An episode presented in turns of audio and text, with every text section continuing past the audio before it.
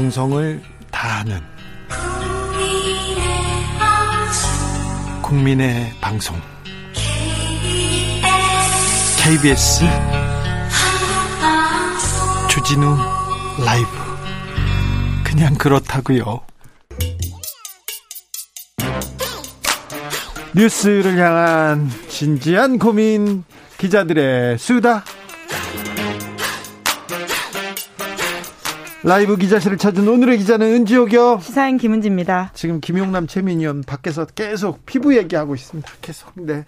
손준성이 얼마나 착한 앤데 그러냐 이렇게 얘기하면서 계속 논쟁을 이어가고 있는데, 네, 자. 개인의 캐릭터와는 상관없는 문제죠. 조직적으로 일어난 검찰 조직의 문제를 보여주는 사건이라고 생각합니다. 그렇습니다. 그래서 전 검사 출신 김용남 의원이 굉장히 좀 어떻게 좀 방어를 하려고 하는데 잘 안 되더라고요. 자, 오늘 준비한 첫 번째 뉴스부터 가볼까요? 네, 2011년 부산저축은행 사건이 다시 떠오르고 있는데요. 부산저축은행 사건, 저축은행, 그때 뜨거웠어요. 제가 2008년, 9년부터 저축은행의 모럴 해저드, 그러니까 저축은행 사주나 은행장들이 돈을 주변 사람들한테 막 빌려줘. 그리고 건물 사기하고 뭐하고, 그리고는 나중에 대출을 회수 안 해서 부실이 되는 그 문제에 대해서 기사를 많이 썼습니다. 아무튼 대장동 문제로 저축은행 사건 다시 떠오르고 있습니다. 네, 터진다 했었는데 결국 그때 터져서 서민들만 가장 큰 피해를 봤던 사건으로 저도 기억하고 있고요. 그렇습니다. 그때 부산저축은행 저도 현장 취재 갔었는데, 네, 그 돈 받으러 왔던 5천만 원 이하의 대출 받았던 사람들, 5천만 원 이상 서민들 이렇게 갔었죠. 시장에서 장사든 그 할아버지들, 그분들은 은행 이자보다 좀 0.몇% 이자 조금 더 준다고 해서 저축은행에 저축했거든요.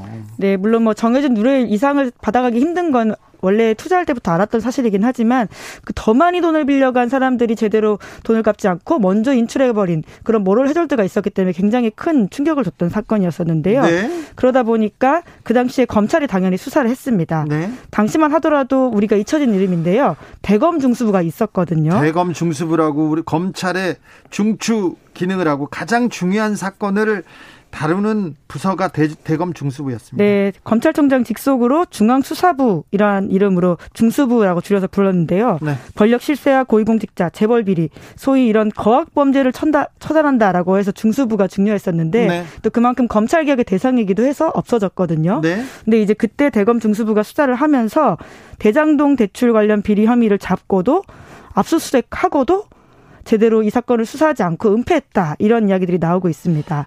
그런데 당시에, 예, 부산저축은행 비리수사 주임검사가 중수 2과장이던 윤석열 현재 국민의힘 대선 경선 후보이기 때문에, 네, 다시금 논란이 되고 있습니다.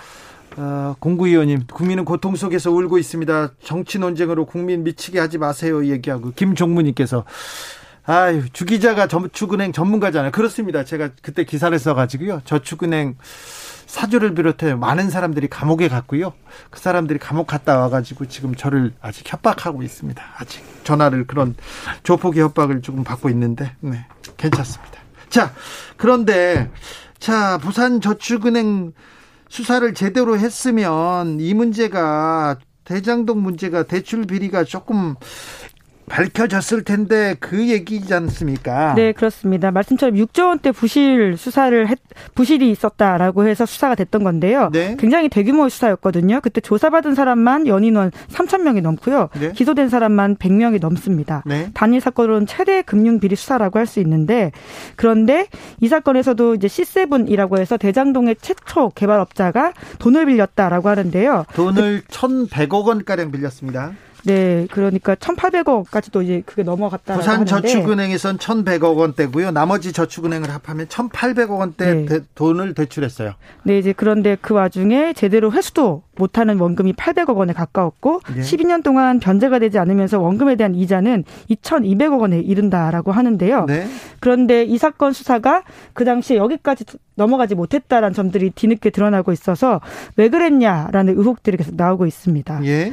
네, 뿐만 아니라 그러니까 이번 사건이 1조 원대, 김만배 화천대유 대주주, 전 머니투데이 부국장이죠. 이런 사람들과 정영학 회계사 같은 사람들의 1조 원 수익의 종잣돈이 되는 상황이라고 볼 수 있는 건데, 네, 그때 제대로 수사했으면 여기까지 가지 않지 않았냐라는 비판이 나오고 있는 상황입니다. 근데 대검 중수부에서는 이 수사를 하지 않았는데 나중에는 처벌을 받았죠? 네, 그렇습니다. 이 사건이 3년 뒤에 수원지검 대장동 개발비리 사건으로 불거지면서 그때서야 주요 관계자들이 구속 기소가 됐는데요. 네. 우리가 흔히 알고 있는 남욱 변호사도 이때 이강길 씨로부터 LH 상대 로비 자금 8억 원 받았다라는 혐의로 수원지검에서 구속 기소된 바가 있는데요. 또 이 사건은 결과적으로는 무죄가 나긴 했습니다. 왜 그러냐면 뇌물, 로비 이런 부분은 검찰이 기소하지 않았어요. 네, 이강길 씨는 무죄가 났고요. 네. 네, 기소하지 않고 변호사법으로 이렇게 기소해서 그 부분에 무죄를 받았습니다. 이강길 씨가 대장동 초기 대지 작업, 그러니까 땅을 산 사람인데 대장동 개발 지역의 77%를 그 당시에 샀어요. 1,800억 원을 가지고. 근데 대출을 할 때 중간에 있는 브로커 같은 사람한테 10억 원 이상의 돈을 줬습니다. 그 사람은 부산저축은행 그 오너의 친척이었어요. 그런데 이런 부분의 자료를 가지고 대검 중수부에 조사를 받으러 갔어요. 대검 중수부에서 불렀어. 야, 들어와! 이렇게 했는데 2시간, 3시간 정도를 기다려서 2, 30분의 면담만 있었고 조사를 받지 않았다. 그냥 얘기만 듣고 돌려보냈다고 했었습니다. 그 당시에. 이 부분이 어떻게 나올지, 네. 어떻게 또 사실관계가 드러날지 제가 그 당시에 취재를 했었거든요. 네, 전형적인 방식이죠. 기록을 남기지 않고 면담이란 방식으로 수사를 했다라고 하는 것도 이미 문제가 되는 거거든요. 네, 정찬송님께서 성렬이 형 여기서 왜 또 나와 이렇게 얘기 나옵니다. 자, 다음 뉴스로 가볼까요? 네, 육군이 변희수 하사에 대한 항소를 포기했습니다. 네, 법무부 지휘에 따른 결과입니다.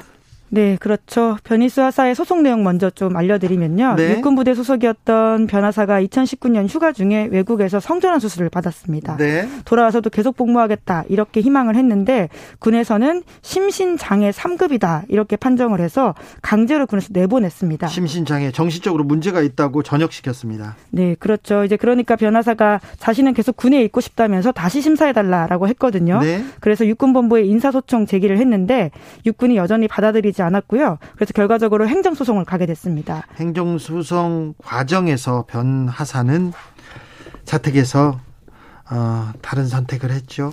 네, 이제 그럼에도 불구하고 소송은 계속 이어졌습니다. 네. 유족들을 계속 소송하겠다 이렇게 밝혀서요. 소송이 1심에서 변호사 손을 들어주는 결과가 났거든요. 네. 그런데 국방부에서는 1심 판결 존중한다라고 하면서도 항소하려고 했잖아요. 네, 이제 그래서 법무부가 항소 지휘를 포기하도록 만들었습니다. 네, 이런 그 국가가 이렇게 법적인 대응 그리고 이런 소송을 하려면 법무부한테 물어봐야 되거든요. 법무부에서 하지 말라고 지휘한 겁니다. 자, 그러면 변희수 전 하사의 인사기록도 이게 바뀌어지나요? 네, 앞서 말씀드린 것처럼 심신장애 3급이었었는데요. 그것이 이제 정상 전역으로 바꾼다라고 하고요. 네. 이제 그에 따라서 13개월 동안 받지 못했던 급여도 유족들에게 지급될 예정이라고 합니다. 네. 이것이 가리키는 의미가 뭐냐면 결과적으로 당시에 군이 잘못된 결정을 했다라는 걸 인정한 셈이기 때문에 네. 굉장히 중요한 결정이라고 보이고요. 그 당시만 하더라도 국가인권위원회가 국제기구가 차별을 금지한 국제법 위반이다 이런 식의 이야기를 한 적이 있는데요. 그 모든 비판들을 수용한 것으로 보입니다. 국방부에서 좀 다른 후속 조치도 조금 내야 될 것 같아요. 이제 그 국방부에서도 성전환자가 나오면 군복무에 대해서 어떤 방침을 정해야 될 거 아닙니까? 네, 이제 그래서 연구에 들어가겠다라고 밝혔는데 연내 정책 연구에 착수할 전망이라고 합니다. 네. 올해 안에 관련된 정책 연구 용역 의뢰할 예정이라고 하는데요. 지난 3월에 이미 서욱 국방부 장관이 관련해서 아직은 관련된 연구에 대한 고민이 없는데 이제는 해야 한다라고 밝힌 바가 있거든요. 네, 고민해야죠. 그리고 방법을 만들어야죠. 네, 한국뿐만이 아니라 미국은 조 바이든 행정부 들어서 트랜스젠더의 군복무를 허용하는 것으로 알려졌고요. 예. 한국과 안보 상황이 비슷한 이스라엘과 같은 국가에서도 트랜스젠더의 군복무가 허용되었다라고 합니다. 미국에서는 트랜스젠더 군인 많습니다만 그 고위급 장성도 있어요? 네, 최근에 사성 장군 취임하기도 해서 눈길을 끌고 있습니다. 보건복지부 차관보인데요. 미국에서는 보건복지부 차관보가 공중보건서비스 단장이라고 하는데 그러니까 미 복무조직 8개 중에 하나로서 의료와 관련된 일을 하고 있는 군조직이라고 합니다. 군조직의 거의 수장입니다. 네, 여기 있는 이 자리에 이제 트랜스젠더 사성 장군이 들어갔다라고 하는 것은 전 세계적으로 주목 끌고 있는 뉴스입니다. 네, 아무튼 우리도 이제서야 아직은 뭐 이런 대책과 그 법령도 없는데 이제는 해야 됩니다. 네, 이제는 만들어야 될 길을 변희수 전 하사 때문에 가게 됐습니다. 네. 아무튼 오늘 소식에 굉장히 기뻐하리라고 생각합니다. 그 의미 있는 진전이 있었습니다. 마지막으로 만나볼 뉴스는요? 네, 코로나 백신 접종 완료자 비율이 지난 주말 70%를 넘어섰습니다. 우리 접종률이 영국, 미국 다 제쳤다면서요? 네, 그렇습니다. 지금 70% 넘긴 곳이 OECD 기준으로는 10개국밖에 되지 않는다라고 하는데요. 어떤 나라에 있어요? 포르투갈, 스페인, 캐나다, 이탈리아 같은 나라입니다. 네. 그러니까 가장 빠른 속도, 세 번째로 빠른 속도라고 하는데요. 네. 그리고는 전 세계 기준으로도 접종 완료율이 70을 넘은 나라가 약 30개국에 불과하다라고 합니다. 네. 굉장히 빠른 속도이기 때문에 주목을 또 끌고 있는데 인프라가 굉장히 잘 되어 있고 또 백신에 대한 사회적인 합의와 신뢰도가 높기 때문에 가능했던 일이라는 분석이 나오고 있습니다. 네. 그래도 마스크 쓰기가 좀 중요한 것 같습니다. 저는 마스크 쓰기가 좀 가장 중요한 부분 중에 하나가 아닌가 이렇게 생각해요. 네. 백신을 맞은 사람도 개인적으로 할 수 있는 최고의 방어라고 생각하는데요. 네. 특히 위드 코로나 선언한 나라들 사례를 보면 마스크 쓰는 게 얼마나 중요한지를 알 수가 있습니다. 그렇죠. 영국에서는 마스크 안 썼더라고요. 축구장 가도 그리고 거리에도. 그런데 지금 확진자 막 나오지 않습니까? 네. 그와 대비되는 모델이 포르투갈이라고 보시면 되는데요. 네. 지난 10월 1일부터 포르투갈이 위드 코로나 시작했다라고 합니다. 여긴 관광으로 먹고 살아야 되기 때문에 빨리 열을 수밖에 없습니다. 네. 또 인구의 86%가 백신 접종을 완료했다라고 하는데요. 그에 따라서 이제 위드 코로나를 시작했지만 실내에서는 모두 마스크를 쓰게 만들고 있기 때문에 영국에 비해서는 확진자가 덜 나오고 있는 상황이라고 합니다. 그래요? 마스크 때문이라고요? 대중교통과 학교, 식당 등 이용 시에는 마스크 착용이 필수라고 하는데요. 네. 뿐만 아니라 경기장에 입장할 때도 백신 여권 제도를 도입해서 그것을 맞아야지만 들어갈 수 있는 상황이라고 합니다. 네. 굉장히 중요한 시사점을 주고 있기 때문에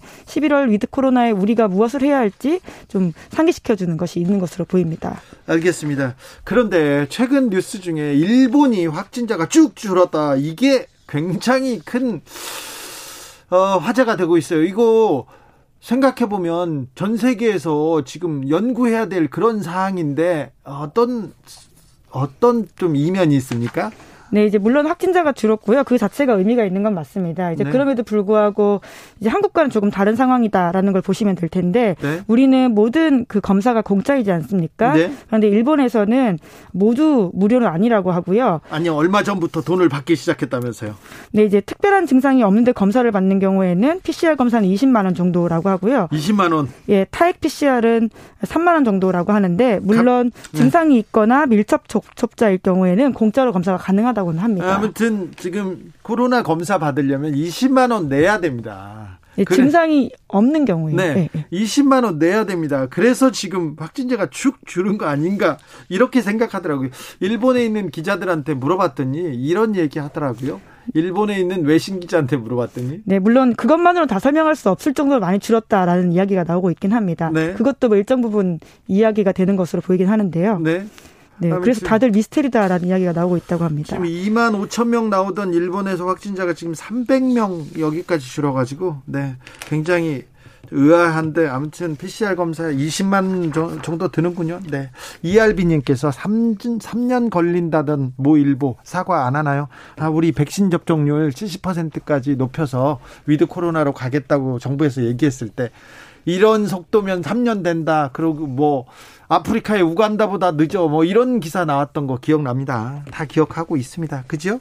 네, 굉장히 민망한 기사죠. 지금의 상황에서 보면요. 네, 얼마 지나면 민망해질 걸 왜 이렇게 확인 없이 왜 이렇게 대책 없이 기사를 쓰는지 좀 이해가 안 되는 측면도 지금 있습니다. 기자들의 수다 지금까지 시사인 김은지 기자와 함께했습니다. 감사합니다. 네, 감사합니다. 교통정보센터 다녀오겠습니다. 정현정 씨.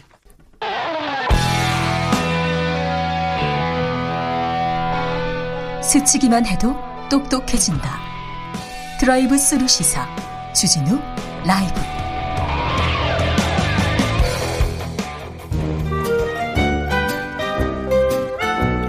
민생이 먼저다. 함께 잘 먹고 잘 사는 법 찾아보겠습니다. 민생과 통하였느냐. 생생민생 통. 안전한 선화 민생생각 안진걸 민생경제연구소장 어서 오세요. 네, 안녕하십니까. 소장님 바쁘셨죠? 예. 오늘 아주 짧게 이걸 말씀드려야 되는데 일단 국회 교육위원회 유기홍 의원을 찾아가서요. 우리 애청자들께서도 애가 3시고 4시인데 그러면 지출이 엄청 많잖아요. 다만 맞벌이 한다는 이유만으로 소득 9분위 10분위로 잡혀가지고 기숙사에서도 배제되고 16국가장학금도 한 푼도 못 받는다라는 사연이 많았잖아요.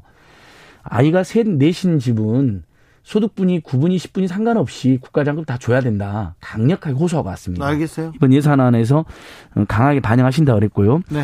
그다음에 오늘 KT. 네. 아니 본론으로 바로 넘어간다면서 아니요, 계속. KT 얘기는 해야 돼요. 왜냐하면 네. 아현동에서 통신구 화재로 4개구에 불통됐을 때 그런 때가 있었죠. 제가 직접 뛰어들어서 상생보상협의회라는 걸 만들어가지고 소송으로 가면 피곤하니까 힘드니까요. 그래서 1인당 그때 당시 중소상공인들 길게 뭐 6일 7일까지는 뭐 100만 원 안팎까지 저희가 받게 했거든요. 네. 오늘 1시간 이동통신 불통도 중요하지만 인터넷이 불통돼가지고 저도 1시간 동안 언제 헤맸는데 이건 특히 사업자들 있잖아요. 이걸로 결제를 못했거나 사업상에 피해를 본 콜을 못 받았거나 이분들에게는 일정한 보상을 해줘야 됩니다. 네. 이건 KT가 국가기관 사업자인데 어떻게 이렇게 호소하게 관리를 했습니까? 네, 네. 이건 깨끗하게 피해가 크신 분한테는 보상을 해라. 이건 저희들이 촉구해 나가겠습니다. 알겠습니다. 예. 촉구합니다. 그리고 소장님 예. 유류세는 인하됩니까? 자, 지금 이제 운전하시면서 굉장히 관심 많은 주제인데요. 즉 내일 정부가 발표할 겁니다. 내일 발표하면 예, 인하됩니다. 내일부터 그러면 기름값이 떨어집니까? 아닙니다. 근데 이게 그 시행령을 개정해가지고 모든 세금은 조세 법정주의 아시죠? 네. 법률 없이 조세 없다. 네. 예전에 왕들이 무조건 세금 걸어가니까 아예 법률로 다 세금을 정해놨잖아요. 네, 네. 시행령을 고쳐서 유류세를 지금 유류세가 리터당 820원이에요. 네. 대략 50% 정도 된다고 생각하잖아요. 옛날 우리가 한 1,500, 1,600원 때는 50%인데 지금은 50%가 안 되죠. 그래서 15%를 내리면 리터당 123원이 할인이 되고요. 휘발유, 예, 휘발유 경유는 87원. 20%를 내리면 164원인데 정부에서는 15%, 20%를 하는 것 같은데 지금 2,000원 안팎까지 올랐습니다. 자, 그러면 자 너무 부담이 돼요. 그래서 내리면 언제부터 떨어지는 거예요? 11월 중순쯤인데요. 11월 중순. 예, 근데 정유사들이 직영하는 데는 당장 최대한 빨리 11월 초부터 인하할 수가 있습니다. 네. 그러니까 직영점으로 먼저 가시면 될 것 같아요. 만약 유류세 인하를 노리실 거면요. 근데 20% 인하면 164원입니다. 그래서 정부가 저는 지금 유류세 충격이 너무 크기 때문에 왜냐하면 계란이나 고기, 상추 같은 것으로 충격을 받다가 기름값 충격까지 오는 거잖아요. 아, 물가 많이 올랐어요. 조금 저출해야 되는데 가득 채우면 실제 10,000원에서 20,000원이 더 비싸게 나갑니다. 그럼 일주일에 한 번씩 가득 채운다고 했을 때 한 달에 최대 80,000원, 100,000원까지 지금 지출이 늘어난 거잖아요. 이건 서민들에게 너무 큰 충격입니다. 그래서 자 대책으로 유류세 인하가 일단 20% 정도 했으면 좋겠고요. 저는 오늘 이 이야기를 꼭 드리고 싶은데 유류세만 인하한다 해서 될 일이 아니다. 계란값도 비싸고 우유값도 비싸고 고기값도 비싼데 네? 그럼 생활비가 확 늘어난 거잖아요. 지금 서민 중산층들이. 네. 그러면 이분들이 집집마다 제일 많이 쓰는 게 교육비, 주거비, 의료비, 통신비, 이자비, 교통비란 말입니다. 이걸 만약에 그걸 50만 원 줄였다 집집마다. 네. 그러면 기름값이 오르고 계란이 오르고 이런 부분들을 충분히 감당할 수가 있지 않습니까? 네. 그 자체적으로 물가 인하 대책도 세워야 되지만 네. 집집마다 제일 비용이 많이 나가는 걸 획기적으로 줄여줘야 된다. 네. 그래야 서민들도 살고 내수도 산다. 예. 이걸 말씀드리고 싶고. 그래서 연동된 통계가 나왔는데 실제 우리나라 노동자, 임금 노동자 2천만 명쯤인데 10명 중 3명이 월급이 200만 원 미만이라는 겁니다. 아이고. 615만 명이. 100만 원 미만은 205만 명이에요. 네. 100만 원, 200만 원 받고 지금 우리나라에서 어떻게 살아갑니까? 그렇죠? 네. 그러니까 결국은 이 저소득층대로 서민들에게는 연말에 추가 지원금을 주는 방안도 감안해야 됩니다. 코로나 때문에 더 힘들어졌기 때문에요. 우리나라가 좀 OECD 중에서도 좀 빈곤율. 아, 그것도 오늘 통계 나왔죠. 네, 빈곤율이 좀 높아요. 상위권에 예. 있어요. 저 상대적 빈곤율이 오늘 나왔는데요. 이제 기준 중위소득의 50%에도 미치지 못하는 인구의 비율을 말하는 겁니다. 네. 그러니까 우리나라 그럼 기준 중위소득 50%가 어느 정도면 1인 가구 91만 원, 2인 가구 164만 원, 3인 가구 199만 원, 4인 가구 243만 원입니다. 그러니까 즉 3인 가구가 네. 아이랑 셋이 사는데 최저임금 정도 받고 산다는 거잖아요. 이 인구가 지금 전국적으로 16.7%나 된다는 겁니다. 그러면 국민 6명 중 1명인데 제가 5,170만 우리 국민들에 대비해 보니까 무려 863만 명입니다. 네. 그래서 아까 제가 임금이 200만 원 이하인 노동자 국민들 615만 명 했잖아요. 네. 숫자가 비슷하잖아요. 그러니까 예. 월급이 너무 작으니까 이분들이 기준 중위소득 50% 이하로 지금 편입이 되는 겁니다. 네. 그다음에 아예 이제 월급이 없는 분들까지 그 급속한 노령화로 어르신들 중에 일자리가 없는 분들 있잖아요. 네. OECD에서 우리가 노인 빈곤율이 1위 국가이거든요. 노인 빈곤율. 네. 그것까지가 포함이 되니까 결국 기준 중위소득의 50% 미치지 않으니까 아까 계속 말씀하신 3인 가구가 199만 원도 못 벌고 있는 거예요. 거기다 고령화. 어떻게 살겠어? 혼자도 200만 원으로 살기 힘든데. 고령화 속도가 또 빠르게 진행되고 있어서 이 수치는 계속 나빠질 거예요. 상대적 빈곤율, 맞습니다. 그리고 노인 빈곤율. OECD에서 코스타리카 1위, 미국이 2위, 이스라엘 3위고 저희가 4, 우리나라가 안 좋은 걸로 지금 4등을 한 겁니다. 그렇죠. 자, 그럼 어떤 대책을 내놔야 되냐. 오늘 문재인 대통령께서 예산안 시정연설 했잖아요. 국회에서. 자, 저는 지금 정부와 국회가 연말 연초에 우리 국민들 모두에게 6차 재난지원금을 100만 원씩 지급했으면 좋겠고요. 4인 가족 기준으로. 그다음에 저소득층들에게는 추가로 50만 원씩 더 주는 거로 해서 위드 코로나 시대에 소비를 늘리려면, 법물 소비를 하려면 돈이 있어야 되잖아요. 댓글이 어떻게 다니는지 아세요? 위드 코로나다, 소비 늘리자 그러니까 댓글이 어떻게 다니는지 아세요? 포털마다. 돈 쓰고 싶어도 돈이 없어요. 그렇죠. 월급은 안 올, 최저임금. 네, 최저임금 지금 올해 8,720원이고 내년에 5% 겨울 올라서 9,160원입니다. 월급 기준으로 191만 원밖에 안 됩니다. 내년도. 내년이 5% 올라도. 네. 그러니까 돈을 쓰고 싶어도, 본물 소비를 하고 싶어도, 자영업자분들에게 매출 증대에 기여하고 싶어도 돈이 없다는 댓글 엄청 날려 있어요. 네. 그래서 저는 7월 달까지만 해도 세수가 50조가 더 거쳤다. 네. 그러면 정부와 국회가 결단을 내려서 연말 연초에 우리 국민들에게 6차 재난지원금을 모두에게 지급하고 그다음에 저소득층 서민들에게는 추가로 50만 원에서 100만 원을 추가로 지급하는 걸로 하면 보편성, 형평성이 다 맞춰주잖아요. 우혜진 님께서 기름값 오르는 건 뉴스 뜨자마자 떨어지는 건 세워라 내워라 슬퍼요. 그러니까요. 기름값 오를 때는 막 오르더니 떨어질 때는 세워라 내워라 합니다. 11월 초중순에 이렇게 오른다고 합니다. 예, 지금 유류세는 어쨌든 조금 시간 걸리는데 11월 초중순에 인하되니까 그때까지는 진짜 너무 힘든 우리가 대중교통을 좀 이용하다가 그렇게 뭐 유류세 인하된 다음에 이용한다든지 직영점을 먼저 간다든지 하면 조금 더 인하 혜택을 빨리 볼 수 있습니다. 백태영님께서 유류세 인하 반대합니다. 왜요? 화물차 운전자는 유류 보조금이 인하되어 도리어 기름값이 비싸집니다. 예, 그 화물차분들이 그건 지정을 하는 분들이고 3년 전에 인하할 때 손해 많이 봤습니다. 그러면 화물차 운전자들한테는 도움이 안 됩니까? 그러니까 이제 화물차분, 예를 들면 어떤 분들, 특히 일하는 일선의 서민 중산층 노동자들이 오히려 부담이 되면 안 되잖아요. 네. 저분들은 예를 들면 보조금까지 포함해서 인하되게 설계를 해줘야 되는 거죠. 그렇죠. 네, 네. 그 부분 좀 유념해 주셔야 될 것 같습니다. 아니, 그런데 배달비에 또 포장비도 받습니까? 예, 요것은 뭐 아주 보편적인 건 아니고요. 아주 극히 일부에서. 자, 제가 우리 주진우 라이브랑 저희들이 맨날 하는 캠페인이 앱으로 시키면 수수료가 나오잖아요. 1,000원에서 2,000원, 막 12%까지 최대. 그럼 자영업자를 너무 힘들잖아요. 네. 그러니까 전화로 지가 주문을 하자. 그러면 이제 앱 수수료는 빠지는지 않아요? 근데 그러면 배달비가 또 나오는 경우가 있어요. 집으로 올 때. 배달비 나온다면서요. 1,000원, 2,000원, 3,000원 나오잖아요. 네. 그래서 저 같은 경우도 운동 삼아 뛰어가거든요. 동네에. 네. 배달비도 안 나오고 앱 수수료도 안 나오고. 소장님, 근데 솔직히 말해서 많이 뛰지는 않잖아. 아, 예, 가까운 데만 뜁니다. 죄송합니다. 뭐, 살이 안 빠져서. 먹는 거에 비해서는 뭐 많이 뛰지는 않습니다. 네. 그래서 가면 되게 좋아하세요. 왜냐하면 배달앱 수수료 빠지죠. 배달비 빠지니까. 그렇죠. 직접 가져가니까. 2,000원 진짜 할인해 주세요. 아, 그래요? 그러니까 운동 삼아 2,000원 할인 받으러 가는 거예요. 근데 갔더니 합리적이네요. 갑자기 포장비를 최소 200원에서 많게는 2,000원까지 요즘에 이제 부관업소가 있다는데. 그래요? 요즘 과대포장이 문제가 되고 포장제도 많이 좋아져서 비용이 드는 건 이해가 되지만 자, 배달 앱 수수료도 줄여주고 배달비도 줄여주려고 오신 분들이잖아요. 그렇죠. 근데 홀 이용도 안 하는 거잖아요. 예. 그러면 포장비를 받을 게 아니라 오히려 이분들에게는 할인을 해주고 서비스를 줘야죠. 예, 서비스를 주고 아니 근데 음식값이 너무 지금 어쩔 수 없이 올려야 되면 음식 가격을 정직하게 좀 올리는 게 낫죠. 네.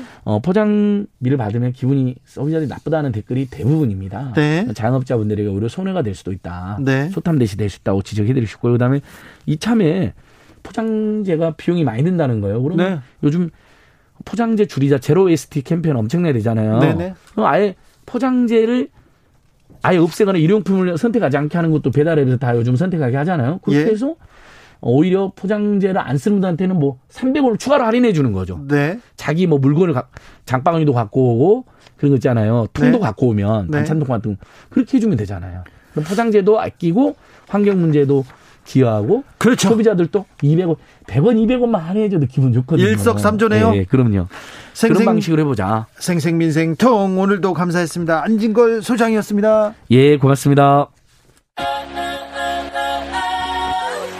오늘도 수고하고 지친 자들이여 여기로 오라. 이곳은 주기자의 시사 맛집 주토피아 주진우 라이브.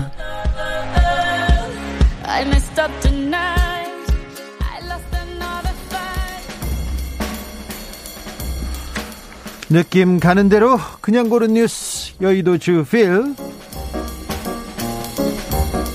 멸종 위기 북부 흰 코뿔소 복원 프로젝트 은퇴, 동식물이 사라진다. KBS 기사인데요. 지구상의 멸종 위기에 처한 북부 흰 코뿔소를 살리려는 세계 최초의 복원 프로젝트가 있었어요. 그런데 여기에 참여해왔던 나진, 암컷 나진이 32살로 은퇴했습니다. 그래서 사실상 이 프로젝트는 종료됐습니다. 그러면 흰 코뿔소는 어떻게 합니까? 참, 2600만 년간 지구에서 생존한 코뿔소는요 19세기 중반만 해도 100만 마리가 넘었답니다. 야생에서 실컷 편히 살았는데 1970년대 이후에 그 코뿔소의 뿔이 아이고 건강에 좋다 어디에 좋다 이것 때문에 밀렵으로 개체수가 급감했습니다. 그래서 지금 멸종위기에 와 있습니다. 조류 중에서도 상위 포식자 맹금류 중에서도 한 30%가 멸종위기에 있고요. 전 세계 나무 종류에서도 30%는 멸종위기에 있다고 합니다. 인류의 폭발적인 증가, 인구의 폭발적인 증가 때문에 기후위기도 또 가속화되면서 이런 일이 있었지 않나 이런 생각을 합니다. 다행히 백두산 호랑이 개체수는 지금 한 2배가량 늘었다고 하고요. 백두산 표범도 계속 늘어나고 있답니다. 우리가 조금 인간이 조금 동물들을 위해서 짐승들을 위해서 동물들을 위해서 조금 배려하는 그런 시기에 다가온 것 같아요. 멸종이 멀지 않은 개체수가 너무 많습니다. 그런 종류가 너무 많아서요. 또 안타깝습니다. 독도 오류 바로잡기 오늘도 우리가 할 수 있는 독립운동 뉴스원 기사인데요.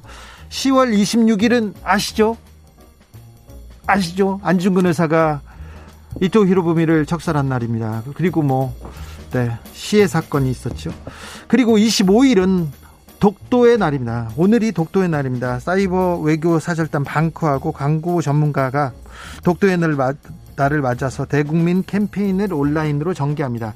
독도 그리고 동해바다 이 지명 오류가 있는 곳이 너무 많기 때문에 이걸 좀 시정하자. 우리 국민들이 참여하면 해외 홈페이지 그리고 해외 홈페이지와 또 일본해로 적힌 지도들을 우리가 고쳐나갈 수 있지 않을까 생각하면서 100년 전 우리 영토를 지킨 독립운동과 같이 우리가 이런 운동을 해보자는 캠페인을 전개한다고 합니다. 네, 뜻깊은 것 같습니다. 독도의 날, 독도의 소중함을 되새기면서 저는 좀 물러가겠습니다. 이승철이 부른 홀로 아리랑 들으면서 저는 여기서 마무리합니다. 오늘 돌발 퀴즈의 정답은 87입니다. 울릉도 동남쪽 백길 따라 몇백리라고 했었는데 87km였군요. 네. 저는 내일 오후 5시 5분에 돌아오겠습니다. 지금까지 주진우였습니다.